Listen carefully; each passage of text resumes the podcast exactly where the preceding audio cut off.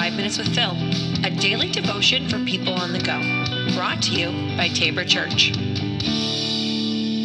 Welcome back to the podcast. This is Five Minutes with Phil. Happy Wednesday, everybody. Hopefully, you're having a good Wednesday so far, or whichever day you are listening from. So, as we are walking through this like kind of mini series, looking at the um, Galatians five twenty five and talking about being led, right, or walking in the Spirit, and so there are you know, things and ways in which we can try to figure out well, how do we walk in the Spirit? What is it going to look like? How can I see if this is, you know, if it's being done, right? I mean, and there's all kinds. We talked about God's Word and being in it, meditation. Uh, we, you know, we, and then we said instead of being able to think about all of the the gifts side of it like you know the spirit is going to give me gifts and then i can use those gifts. Instead of looking at it from that perspective we want to try to be able to see the fruit. What's the fruit of the spirit? And we know those you know galatians 5.22 right? Couple of verses before the 25 where it said you know walk by the spirit and be led by the spirit. It's saying we can recognize what the fruit is. So what is the fruit? And yesterday we hit on love. And so we're gonna gonna continue down that path and really just look at what does it mean to have joy? And this is a good way for us to be to know where the fruit is in our life, do we have love? And this is love for God, love for people. Do we have joy in all circumstances? It just reminds me and goes back to where Paul talks a, a lot about joy when he's saying, you know, that that joy through tribulation or Peter talks about joy through tribulation. So this this is a common theme of understanding joy. So, do you have joy in all circumstances? And this is the question for us today. Like, what is joy then? Because some people think joy is just happiness or just a smile on our face or a laugh that comes out of our mouth, right? They think that it's some jovial perspective on the rest of life. And if we're saying that it's all about just acting the part, then we've got a problem, right? It's not just about me putting on a smile so that everybody thinks that a follower of Jesus is always smiling. No, it doesn't have to be that. And I'm not saying walk around frowning either. You know, we need to be able to understand our feelings and our emotions. Um, but we don't have to carry a smile on our face all the time, or else I would be broken, right? Because I don't smile much. But what I do have is joy. Now, I think joy goes back to a lot about assurance. It goes back to a lot about, you know, trying to interpret the things that are happening through the lens of what God has given to us right? So when we face trials, when we face temptations, when we face tragedies, when we face celebration, when we face, you know, joy, you know, like happy things, right? So either way, through all circumstances, how can we still have a good perspective because of what God has done? God promises things, right? The promises of God are always true.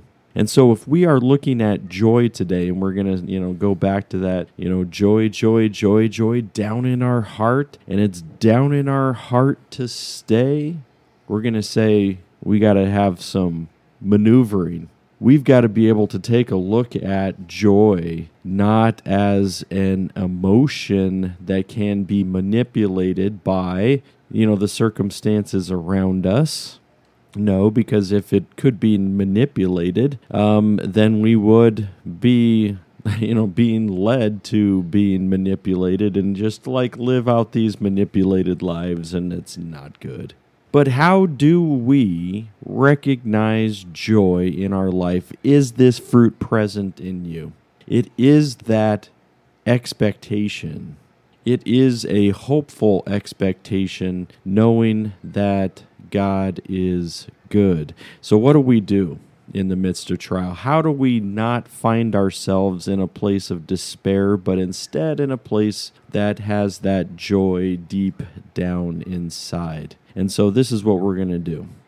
We need to understand that this too shall pass.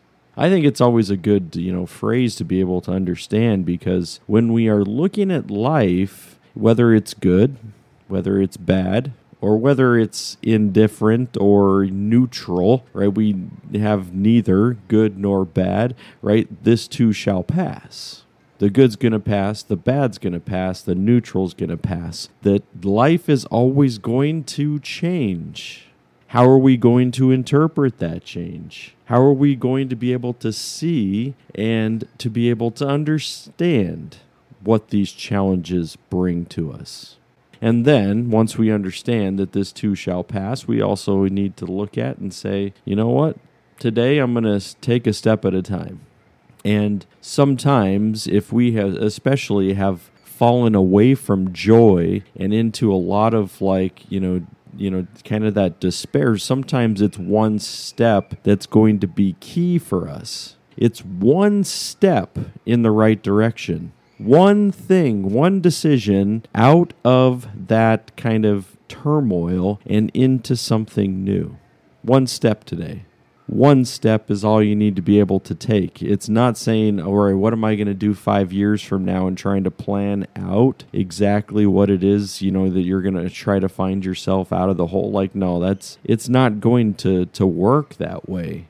It's not going to be able to, you know, you're not going to find yourself out of the hole that way. What we need to do is say, how can we take one step today?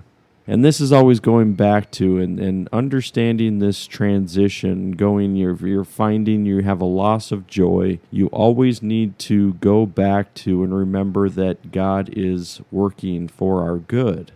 So when difficulty comes up, challenge, tragedy, whatever, we're always going to say, This isn't going to suck me down into a pit of despair. Why? Because God is still working for my good. Now, we don't have to enjoy the tragedy, trial, or difficulty.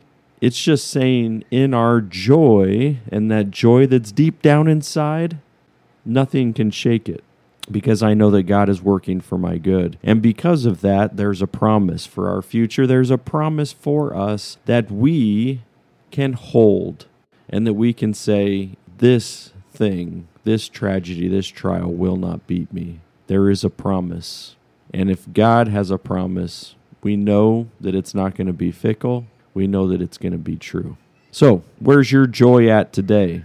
The joy that is supposed to be deep deep down inside of us that is not shaken by trial nor tragedy?